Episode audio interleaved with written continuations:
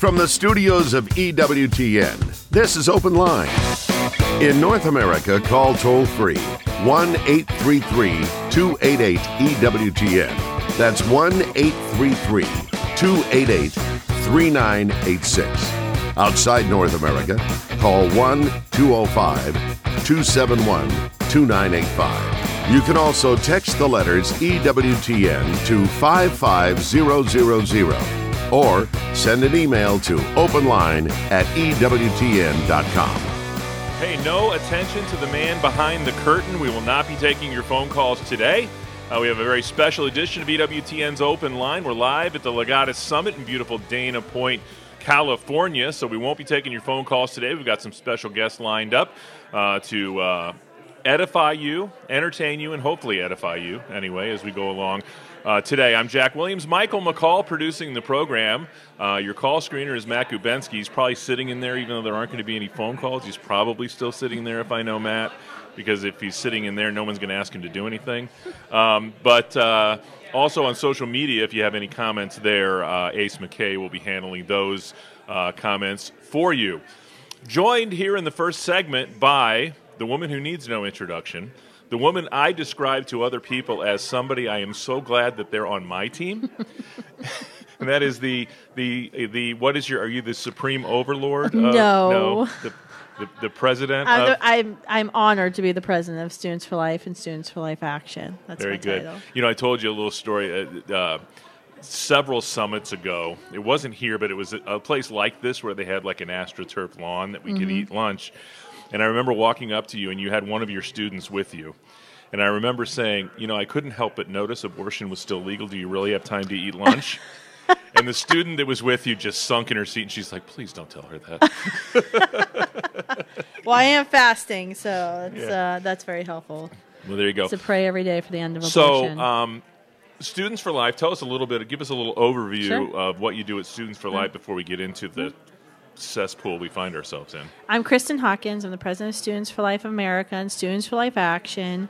We go to high school, college, even middle school campuses, med school campuses, and we start pro life organizations. And we help young people articulate the pro life view, change minds about abortion to those who are most directly targeted by the abortion industry, and save lives by transforming their policies on campus so no one ever again feels like she has to choose between the life of her child, her education, her career. At Students for Life Action, we're involved at state capitals and Washington D.C., mobilizing this young generation. You might have seen, you know, a few tens of thousands of them holding I'm pro-life generation signs last year, week of the march.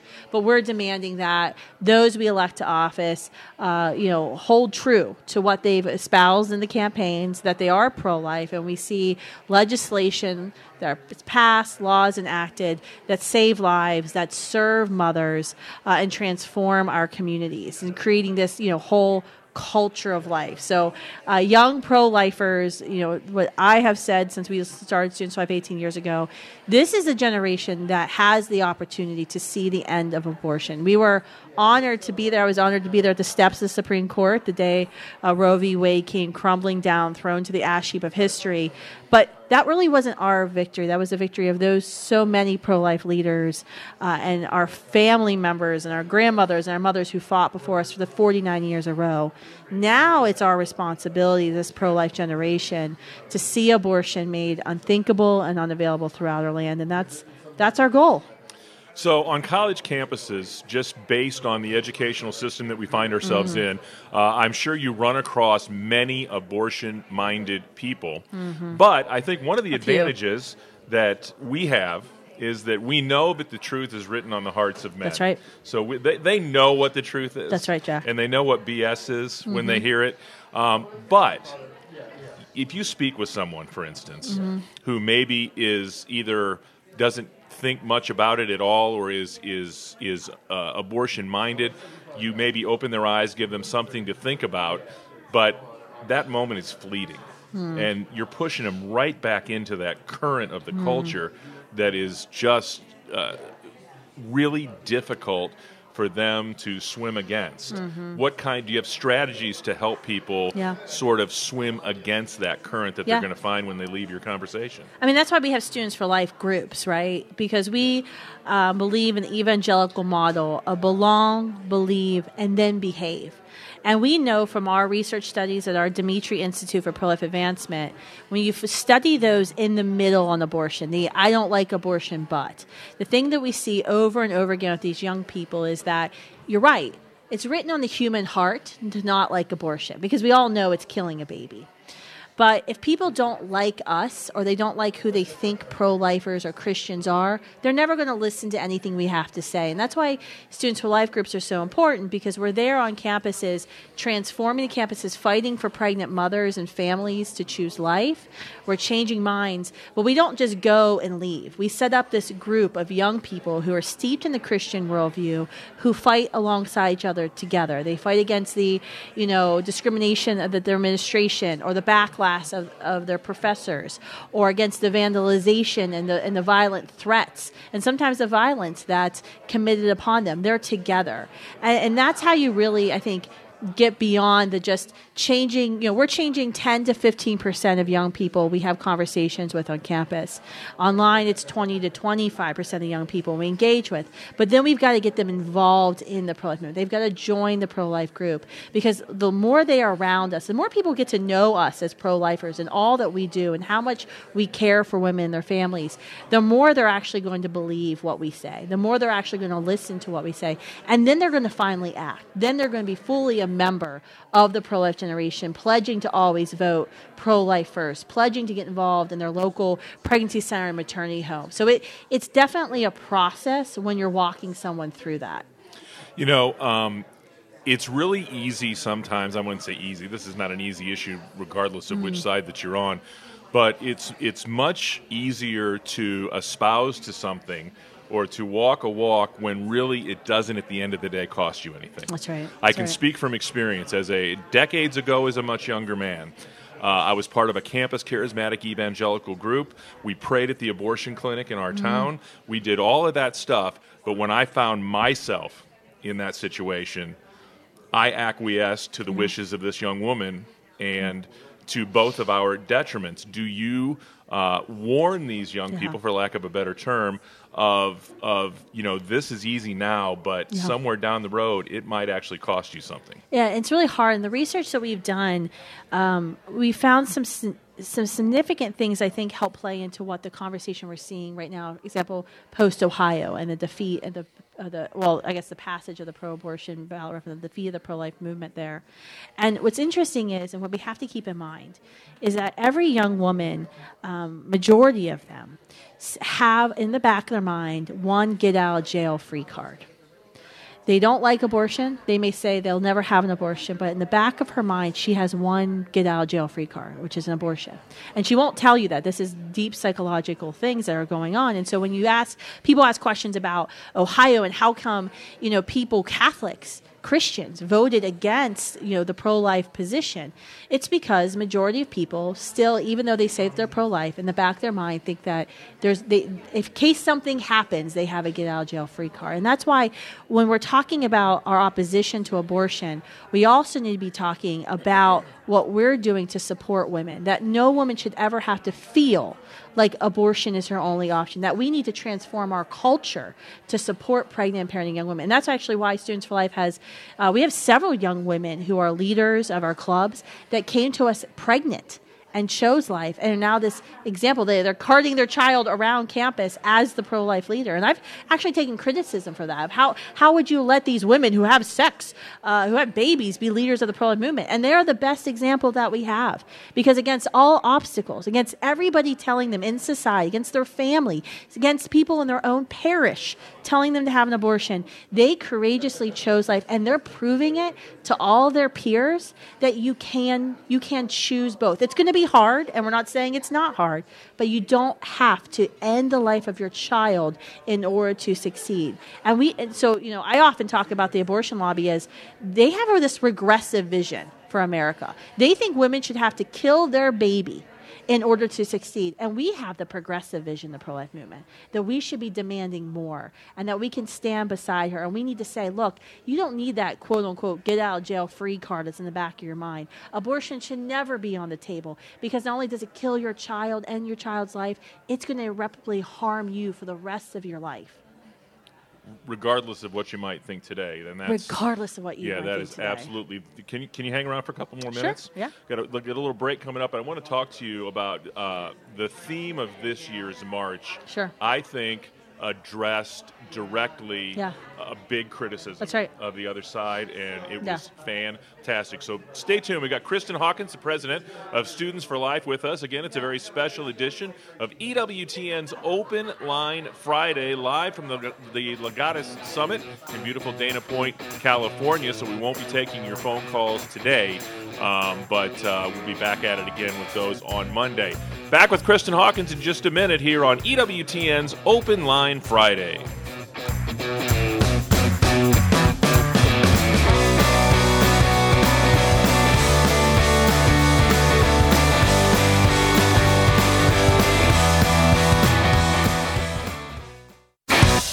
This is Open Line on the EWTN Global Catholic Radio Network. If you have a question, call 1 833 288 EWTN. That's 1 833 288 3986.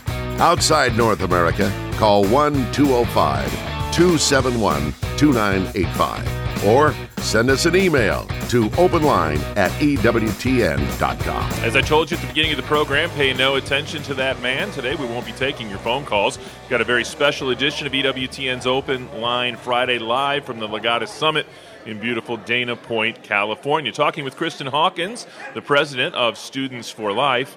And uh, before we go any further, I want to give a big shout out to Maddie Schulte, um, your director of development. She promised that she would have you here on time, and she delivered. She got me here. out of her.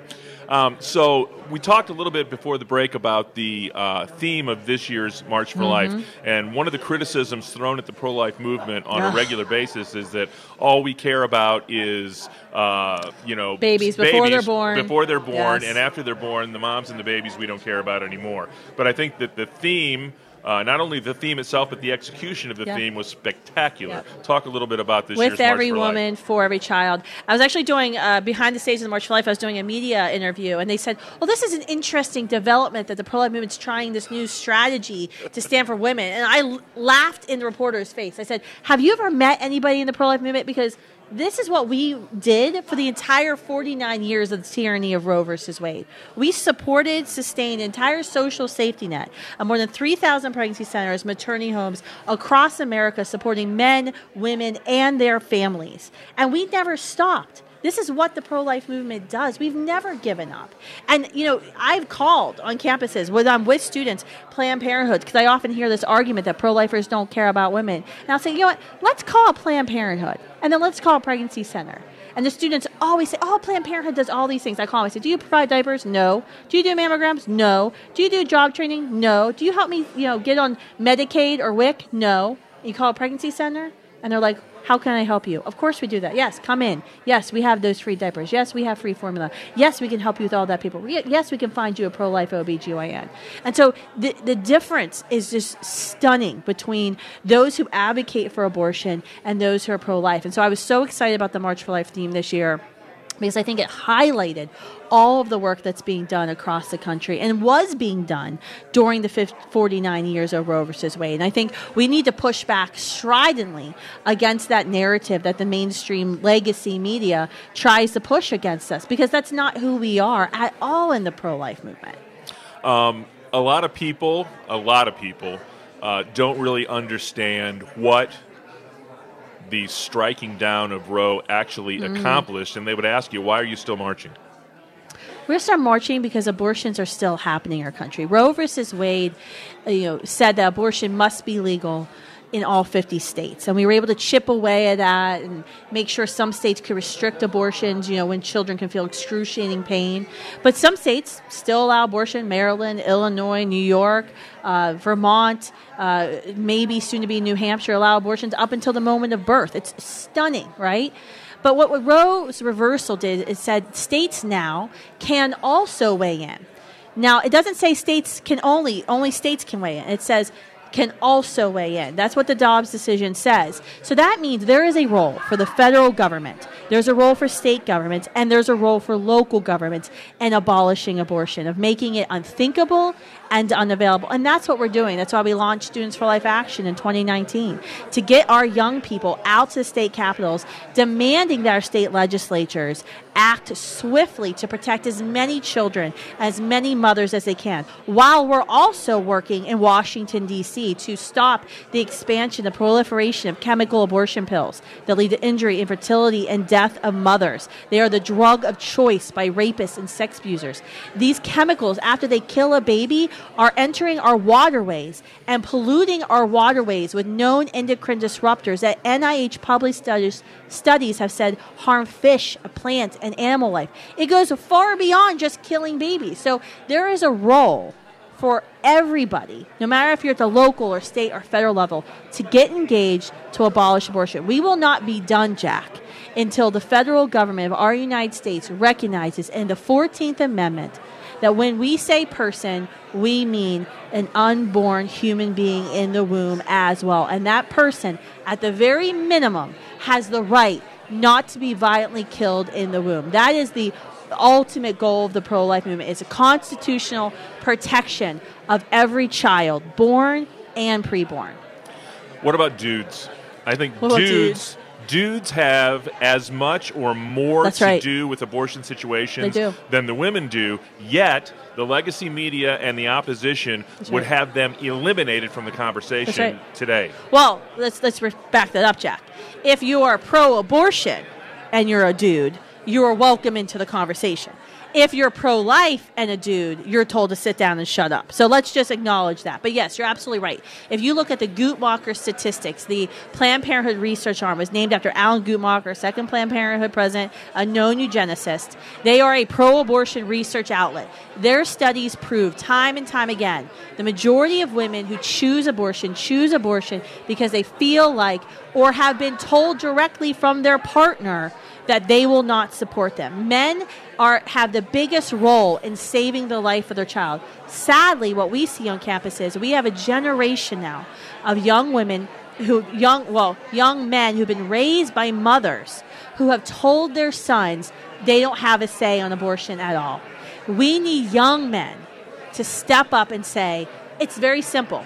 You don't have to do this. You have a choice. I will help you do this.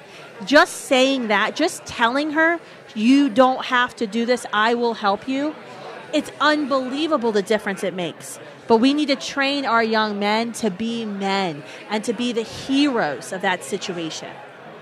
Um, wishing this away is not gonna is not gonna No. take care of That's the problem. And unfortunately, as as as seedy as it can be sometimes, there are avenues that we have to go through if any of this is going to change.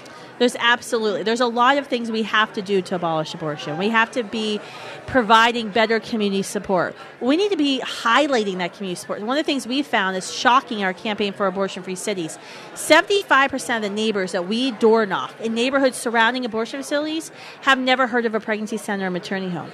We need to do a better job of just telling the world what it is that we do. We need to be passing things like, for example, next week in Congress, the child tax credit. There's things we need to be doing, re- requiring Republican leaders to step up and lead. We saw our Students for Life Action first federally inspired bill pass the House right before the March for Life, the Pregnant Student Rights Act, to simply tell girls in college campuses, you have Title IX guaranteed rights. Your school cannot discriminate against you for choosing life. We need to do that. There's so much we can do beyond just let's pass a law that restricts a certain amount of abortions, a certain type of abortions. We also need to hold ourselves accountable for creating that entire culture of life.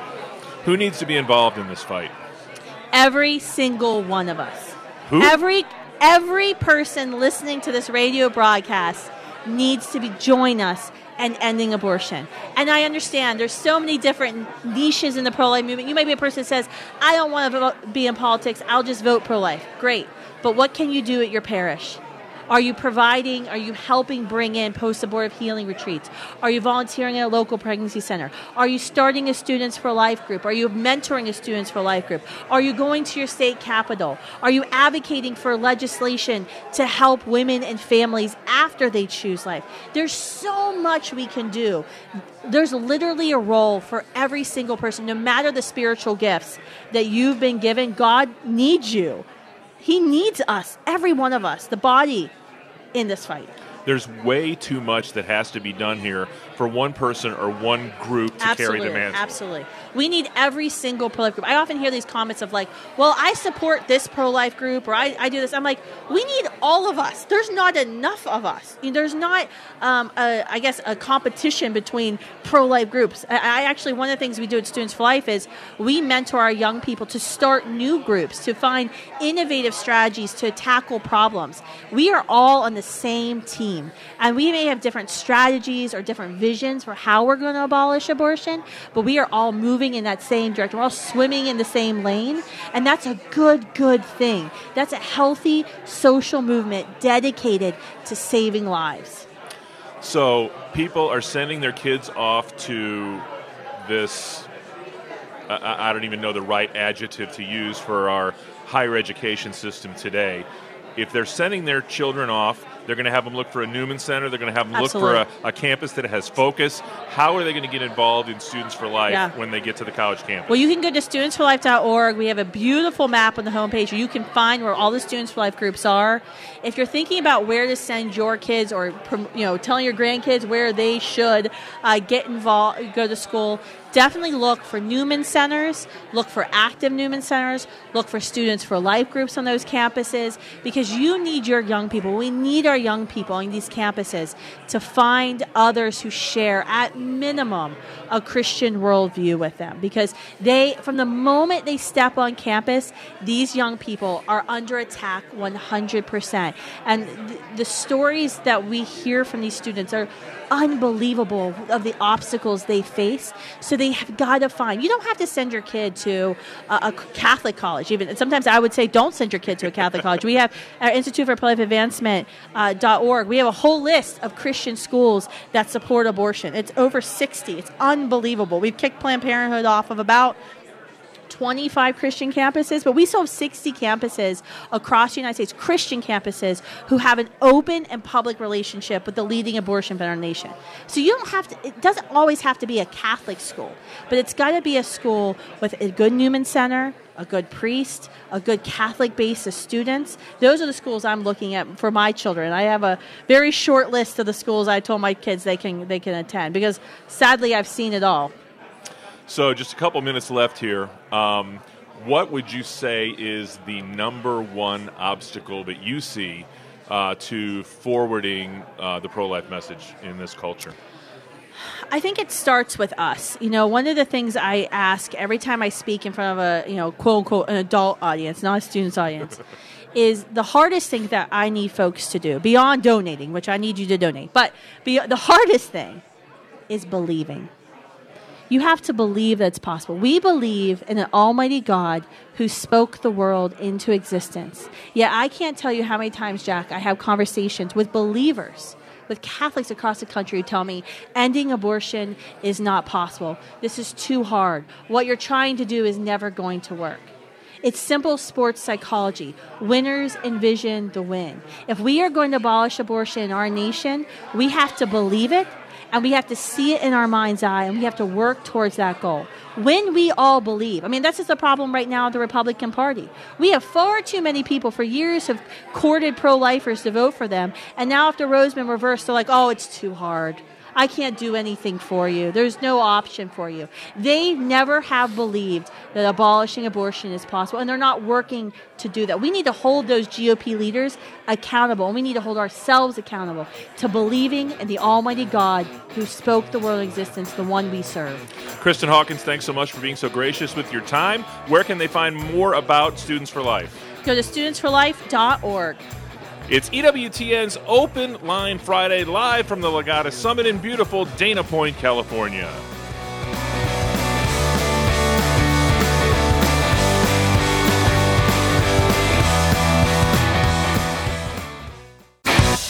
This is Open Line on the EWTN Global Catholic Radio Network. Welcome back. It's a very special edition of EWTN's Open Line Friday live from the Legatus Summit here in beautiful Dana Point, California. And we are delighted to be joined by Father Mike Schmitz from the Diocese of Duluth, Minnesota, eh? Yeah, that's that's right. You betcha. Yeah, sorry. Yeah, you betcha. Oofta. Yeah. So uh, got a made a big announcement a couple weeks ago. Uh, Father Mike and Ascension Press partnering with EWTN, and we'll get to that in a little bit. But uh, do these palm trees frighten you coming from Minnesota? They don't frighten me. They excite me. Okay. It really is. It, this is when I first came to my first trip ever. I think to California. I was in fourth grade visiting my uncle who lived in Anaheim and was a writer and an actor out here. I remember thinking like, "These are palm, palm trees, like in movies. This is this is it. This is where this is where it all happens." Yeah, that's awesome. So um, you are a priest of the Diocese of Duluth. Yep. You are the vocations director. Nope. No, I'm no, the, you I'm are the director of youth ministry youth ministry. and the chaplain for the University of Minnesota Duluth Newman Center. yeah. Go. Uh, what are we at? Bulldogs. Go Bulldogs. Yep. So bulldogcatholic.org is our. Yeah, Uh, I'm a, I'm a native St. Louisan. Yeah. If I'm not mistaken, Brett Hull was a uh, a bulldog. yes. Yes, he was. Yeah. So. Yep, we have a lot of a lot of uh, professional hockey players go through UMD. Yeah. yeah. Especially especially when uh, a couple every every year that they win the national championship, it's like the whole team just gets they get hired Yeah. by the NHL, and It's it's like great- we'll see you guys. It's a great resume. It's Yeah. a great resume, and you can see Wisconsin from there. Yeah, that's actually the best thing. So right across the the bay, across the bridge, is the town of Superior, Wisconsin, and the best thing about Superior, Wisconsin is they have the most incredible view because they they get to wake up every morning and look at Minnesota. Well, there you go. We have an affiliate in Superior. Yeah, that are listening to us now, so they can attest to No, what you're telling them. it's you know whenever uh, so you know also so, speaking of Wisconsin, they have Our, Lady of Champion, right? That's Mm-hmm. Right. In, in Green Bay, which is amazing and, and incredible. The only apparition of Our Lady Approved. approved. The only app- sorry, sorry, sorry. Yep, uh, approved apparition of Our Lady in North America. I don't want to take away And- what's go, what goes on in your room every night before you go to bed. so. no, and and and so people are like, you, "Have you ever been? Have you been to Our Lady of Champion?" And I haven't because it is. It's the only. It's incredible. The only approved Marian apparition in North America. But the problem is, you have to go to Wisconsin to see it. You know, that's the. so, I once was in Michigan and I said that, and they, I blank. It was crickets. and I was like, "You guys pretend it was in Ohio."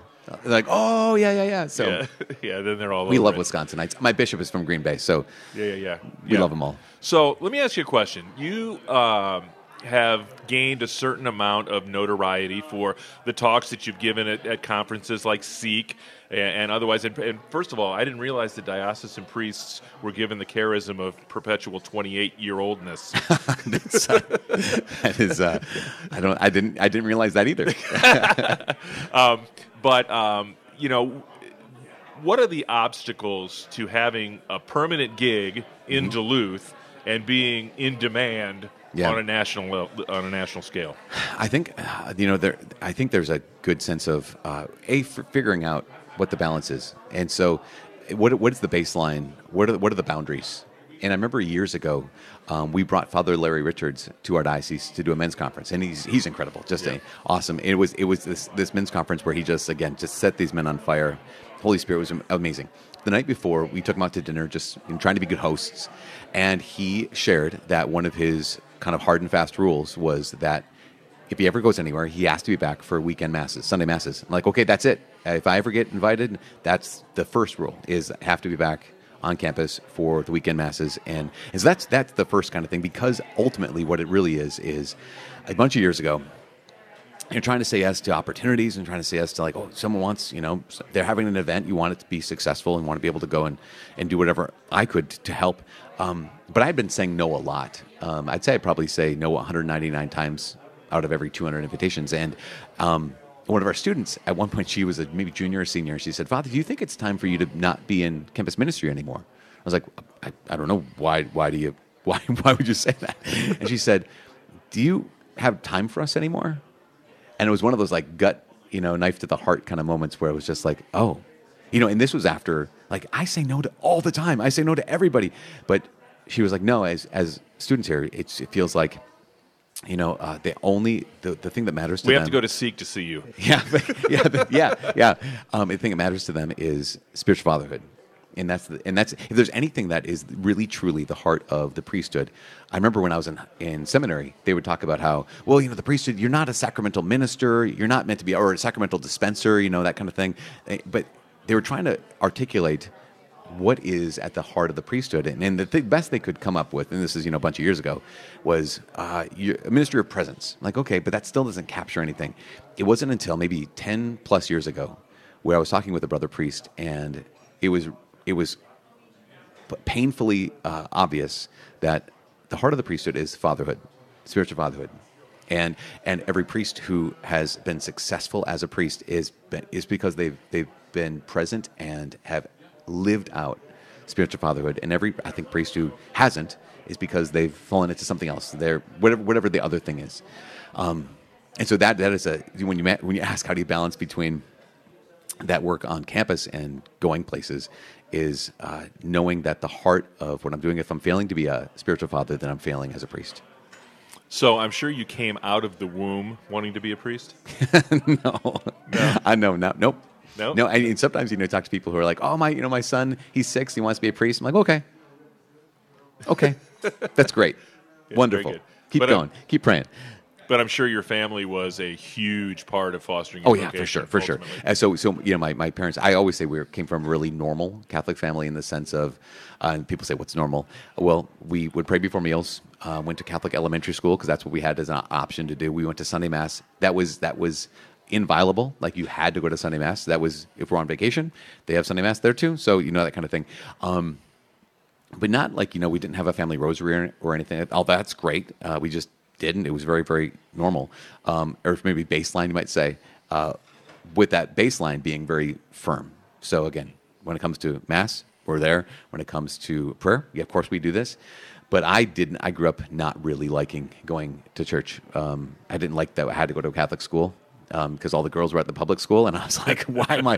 There's, there's, there, there were eight kids in my, you know, eighth grade graduating class from Catholic school, and Wow. and five of them were girls. The other three of us were boys, and I'm like, "This, the slim pickings here. We got, we got to get to the public school." Um, but, but yeah, I did not like going to mass, and until there was a moment of of the encounter with Jesus when I was 15, 16 years old, that changed everything. And that not only was here's here is a, so all the thing you're saying, all the things my parents had had done for us, all the, all the Catholic school we had been to, all the mass we had been to, all the times that I went to confession even though I didn't want to or didn't think I needed to.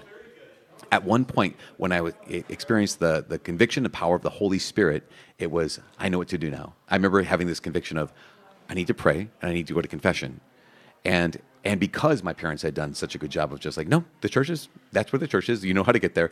I didn't know the rules about confession but I, I knew where the priest lived because again showing up. So I, ten o'clock on a Tuesday morning, I rode my bike across town and I knocked on the priest's door, and he was there because priests only work one day a week. And, uh, and which you've come to learn. Right? right. And and I was like, Father, can I go to confession? Sure, come on in. So I went to confession and I stepped out uh, of that house on the porch with three thoughts very, very clearly. My first thought was I was just filled with gratitude. It was just, God, thank you so much. I walked in here and I just was dead in sin. I mean, I even had that language, you know, dead in sin.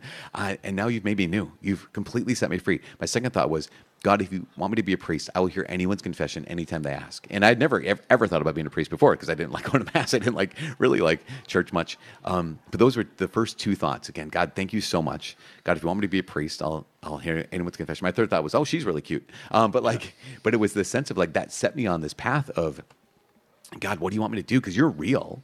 Like that, okay, I know that sin is real. I know that your grace is real. You are real. I encountered him in, in confession. And then I also, after that, encountered Jesus in, in the Eucharist. And that changed everything. It was like, God, I'm sold. Whatever it is you want me to do, I will do it. You know, we talk a lot about the vocations crisis to the priesthood and, and to consecrated life. Um, I think, and you would know this better than I would, being in the in the college environment that you're in. I think we're on the verge of a vocations crisis. Period. Yeah. young people are not going to get married. Right. And I don't think people understand, especially even in the Catholic world, everybody has a vocation, Yeah, absolutely. I and everybody has a responsibility to discern what that vocation is. Yeah, what is God calling us to? And that's a th- that sense of, I mean, even just return to this basic, uh, you know, scriptural principle, Christian principle uh, of you are not your own. You've been purchased at a price. And so, okay, God, what is it that you, that you want me to do? How is it that you want me to spend my life? Because I think a lot of us end up wasting our lives. And even if, I, if I'm wasting it on myself, I'm still wasting my life as opposed to if I realize, if I believe, if I truly believe that God has created uh, each of us on purpose, and He's created us, each of us for a purpose, and that He's redeemed us on purpose and redeemed us for a purpose, then the question we have to ask is, God, what is that? What is that purpose? Also, so one of the things that happens a lot of times, we have like a Steubenville conference, you know, the youth conference, I love. Um, on Sunday, uh, we have a vocations call. And so we ask, you know, any young women, we have all the religious sisters who have been there the weekend, come on up, you know, and everyone's like, they're just jazzed to see these religious sisters. And, and then, hey, young women, if, if you think maybe the Lord might have a place to call in your heart to be a bride of Christ, you know, come forward and we'll pray with you. And a lot of women come forward and it's great. And then guys, we have the priest come up and guys, if you have that thing that maybe God's calling you to serve His church as a priest, come forward. And then all the young men come forward. And one of the things I'll always bring up for the young men is here's what's going to happen. And this is for the young ladies as well. Um, for the young men is you will go home and you may tomorrow say, I'm not going to pray and the next day I'm not going to pray, and the next week and month I'm not going to pray because you're afraid that if you pray and get close to Jesus, He's going to make you be a priest because you you did the vocation call thing, and so like you have this fear. This sometimes that's the fear. If I get close to Jesus, He's going to make me be a priest. And so I asked the dads, the biological dads and adoptive dads in the in the crowd to stand up, and everyone's excited to see them as well. They're the chaperones, you know. Um, say, dads, do you love being a dad? Yeah, yeah. You know, does bring, being a dad bring you joy? Yeah, absolutely. You know, is there any other life? No, I love this. Is being a dad hard? Like, yes. You know, does it? Are there times when it's just is beat you down? Yes. You know, and then priests, guys, do you love being a priest? Yes. It bring you joy? Yes. You know, is it hard? Yes. Is it? Uh, does it? Uh, is it? Is it going to kill you? Yes. And so, they say, okay, young men, pick your poison. It's either die as a husband and father or die as a priest. But the call of Jesus is always come follow me and die. I mean, always. And I think that's the key is that I don't want to. I mean, that's all of us and every one of our hearts. If the call to be a husband and father is come follow Jesus and die, I don't know if I want that. If the call to be a priest is come follow Jesus and die, I don't know if I want that. And same with the, the, the, the female women women's call to like come follow Jesus and die, um, because what I'm declaring is my life is not mine, and I, I and and I, that's a it's a it's on display with this across the board lack of response to God's voice, hesitation to actually risk. I mean, hesitation to make a promise for life, because that's every vocation involves that at some degree. And I'm making a promise for my life, and I'm saying um, God, when the day comes when I don't want this anymore, I'll still do it. When day comes where, where I'm out of love, I'll still choose love. When the day comes where I want to take back my, my yes, I'm not going to. It's yours. And so I think there's something in all of us that it wants, it hesitates to do that. And I think that we're in a kind of a crisis point in our culture because I don't know that we're sharing how to choose the cross well and that that also can bring us joy. You know, I hate I, I hate to rail on other generations. Uh, yeah, you know, I don't think that that's fair most of the yeah, time. It's not always helpful or fair. But there are certain facts in our culture mm-hmm. that are facts in our culture, and that is that we have a, a couple of generations in America of people, and not everybody. There are isolated instances. Yeah. Who really have never experienced any real level of uncomfortableness. Yeah. Yeah, there's there, there, we, there, we haven't had a war that we right. fought through or anything like that, and I think that there is a big fear of not being comfortable. Well, there not only that. I mean, just there's a book. Uh, it's a secular book by a man named Michael Easter. There's a lot of language in it, um, but it's called The Comfort Crisis. And in this book, The Comfort Crisis, he talks about this. He talks about how how yeah we we live in uh, everything's conditioned in the sense of air conditioned if it's too hot or it's warm conditioned if it's too cold. Um, there's that sense of we rarely go a long time. I mean, in our obviously discomfort can get to a, an extreme place, right? Where, where this is no longer helpful for anyone. But at the same time, it's been even biologically, physiologically demonstrated, even neurologically demonstrated, that to encounter some degree of, of discomfort, some degree of, of pain and suffering is actually good for us. Um, now, again, not unmitigated and, and not without purpose. But there's an aspect where uh, what is happening to us if we yeah, walk through life completely, always completely comfortable, um, or, or, in that discomfort, we're not given a reason. So, I, one of the things I, that I, I found is happens a lot is we have a lot of young people. As I said, I work with the Office of Youth Ministry. A lot of young people who they've heard from their early lives that God is good, God loves them, and they believe it. And then their first encounter with suffering throws all of that into question. And so what they have is what we call like blue sky faith. Like, oh yeah, God loves me and God is good. And so of course that's why I have all these great things in my life. But then when there's suffering that seems like, well, this doesn't make immediate sense. What do you do with this kind of suffering? They don't know what to do with it. And I think about but the early early church, what happened? Well, they first encountered the suffering, and then they encountered the good news that God is good and God loves them. And so it's like, wait a second, I, I, I knew the cross long before I knew that Jesus was on the cross. It's I knew Jesus and He's good and He's loved me. He loves me, and the Father is good and He loves me. And now I have that question of how do I make sense of suffering? And I think there's a piece there where you have to realize that uh, God can be a good Father and allow us to suffer. There's something so so critical about this, and I think when I always say that uh, one of the reasons why we struggle with that is because of parents. and the reason what I mean by that is is what does a good parent right now do? It, a good parent says, okay, if you're in if you're in a place of pain, i am going to take you out of that place of pain. I mean, helicopter parents is a reality, right? That sense of like you're in trouble, I'm taking you out of the trouble. But now we have even what we call Minnesota Zamboni parents, so uh, Zamboni is the machine that goes on the ice and makes sure all the rough spots are, are gone. So Zamboni parent is like, no, I'm to I'm to pave the way for you so that because I don't want you to be in any kind of distress. I don't want you to be in difficulty. I don't want you to be in any danger. And that's what a good parent does. So if that's what a good parent does, either they pave the way so you're not in struggle or, or in strife or in suffering, or they take you out of suffering when you're in there. And then here's God who's a good father, but he doesn't always pave the way and he doesn't always take us out of that. Then God must not be good as opposed to the reality that a parent's primary job, yes, at some level, is to keep their children safe. But it's even greater than that. The primary job of a parent is to make their children strong. Because you can't, we can't make the world any less dangerous.